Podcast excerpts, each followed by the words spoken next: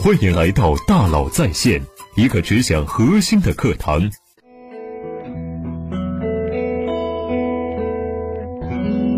你好，欢迎来到大佬在线。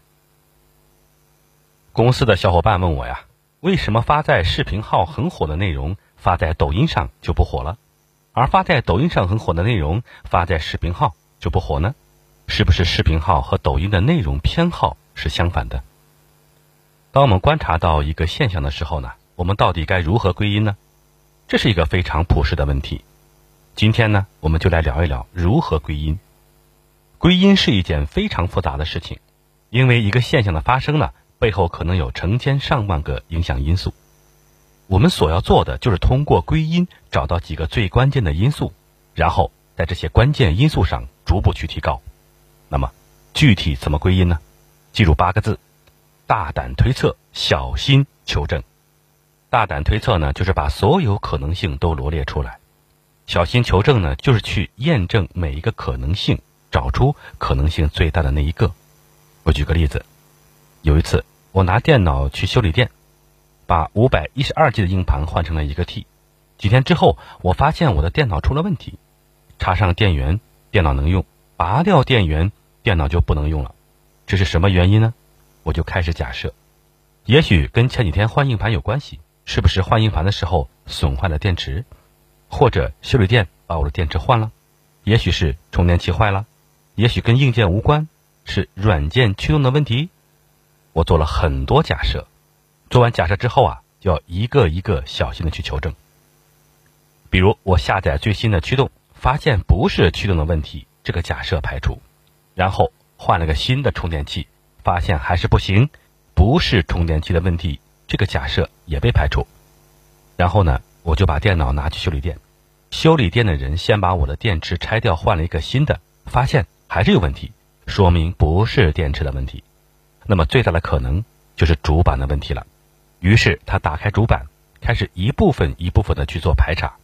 主板问题就是最复杂的问题了，因为主板是集成电路，上面有几百个元器件，需要大量排查。最终他终于定位到了一个小芯片，他把这个小芯片换掉之后，问题终于被解决了。最后他收了我100块钱，而如果拿到微软的官方修理店，可能会返厂给你换掉整个主板，至少要收你3000块钱。你看，这整个过程就是在大胆的假设，小心求证，找到那个最可能的原因，最终去解决问题，这就是归因。知乎上有一句非常著名的话，叫做先问是不是，再问为什么。这背后的意思呀，就是在提醒大家要正确归因。发现一个现象呢，不要着急去下结论，先问是不是，小心求证之后再去问为什么。比如说知乎上有个问题，为什么中国人就不如美国人有创造力？在问这个问题之前，其实应该先去求证，中国人真的不如美国人有创造力吗？如果没有正确的归因和求证，问出这个问题其实就没有任何意义。我曾经说过一句话，叫做为什么加观点是一支危险的注射器。什么意思呢？我来举个例子。你看这个问题，为什么地球是圆的，你会怎么回答？一，这是因为万有引力让所有物质尽量保持最短距离。第二，是为了让走散的人再相聚。第三，时间太长了，被岁月磨平了棱角。这3个答案你会投给哪一个呢？你可能会把票投给1，但是对2和3的幽默和智慧表示赞赏。但是如果我这么问你，为什么地球是梯形的，你会怎么回答？什么？你不是开玩笑吧？地球怎么可能是梯形的？这是脑筋急转弯吗？你看，第一个问题，为什么地球是圆形的？你的注意力在前半部分，回答这个为什么上。而第2个问题，为什么地球是梯形的？你的注意力在后半部分，质疑地球是梯形的这个观点上。为什么？因为地球显然不是梯形啊。但是在大多数情况下，为什么这3个字后面跟着的观点就没那么显然了。比如说，为什么胖的人相对比较懒？为什么科学家都很木讷？为什么电子产品越来越便宜，衣服鞋子却越来越贵？为什么书上说的激励手段都没用？为什么懂了那么多道理还是过不好这一生？为什么爱因斯坦晚年改信了上帝？胖的人真的都比较懒吗？科学家真的都很木讷吗？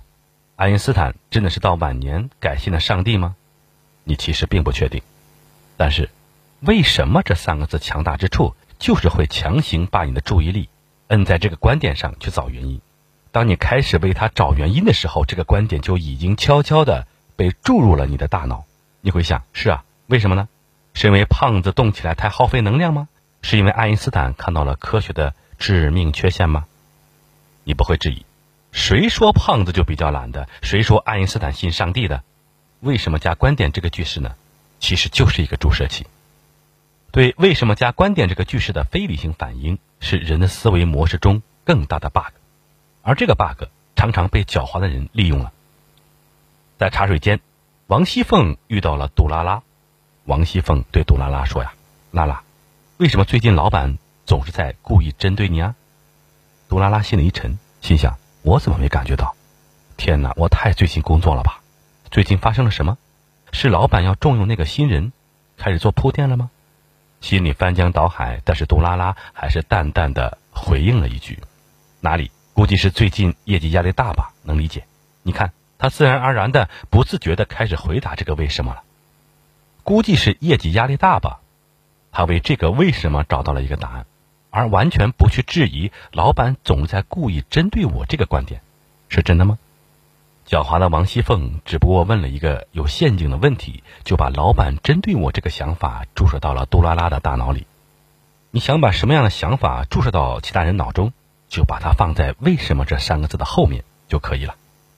所以遇到为什么加观点这样的问题时呢，希望你脑海中立刻蹦出一句话，先问是不是，再问为什么。当有人跟你说，为什么最近老板总是在针对你啊？你要想，老板真的故意针对我了吗？上次开会时他确实提到了我，这是现象。这可能是因为，第一，业务需要，老板只是在就事论事；第二，我确实有哪里做得不好，他在提醒我，我需要改正；第三，他对我确有不满。你可以大胆推测，但是一定要小心求证，得出结论之后做出改进，让自己获得提高。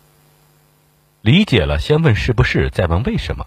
理解了大胆推测，小心求证之后，我们回到一开始的问题，为什么发在视频号很火的内容发在抖音上就不火呢？而发在抖音上很火的内容发在视频号上就不火呢？先问是不是，再问为什么。发在视频号上很火的内容真的发在抖音上就不火吗？发在抖音上很火的内容真的发在视频号上就不火吗？有没有内容在视频号上和抖音上都很火呢？你要先验证这个结论。比如你可以先去观察那些同时在视频号和抖音号发视频的大 V， 他们的视频内容有没有这样的现象？如果有这个现象，这个现象出现的频率是不是足够高，高到足以对冲掉各种各样的随机性？只有验证过这个结论为真的时候，再去问为什么，然后大胆推测，小心求证。当所有可能性都被排除之后，最后剩下的那个，就算再不合理，它都是真相。好，我们来小结一下，为什么加观点是一支危险的注射器。这个世界上最大的注射器是在无数电视剧里面演的那一幕，一个风雨交加的夜晚，主人公会在瓢泼大雨里对着苍天怒吼，为什么上天你要这样捉弄我？等一等，可能上天并没有捉弄你啊，上天在捉弄所有人，也可能你只是单纯的运气不好。今天很多人对着键盘奋笔疾书，为什么我做对了所有事情还是输了？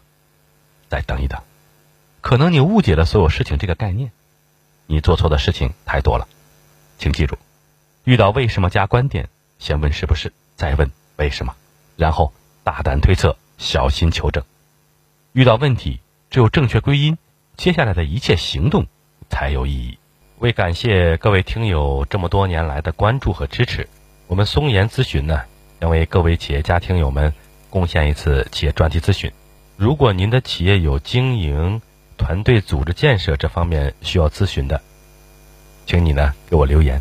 好，感谢您的收听，咱们明天见。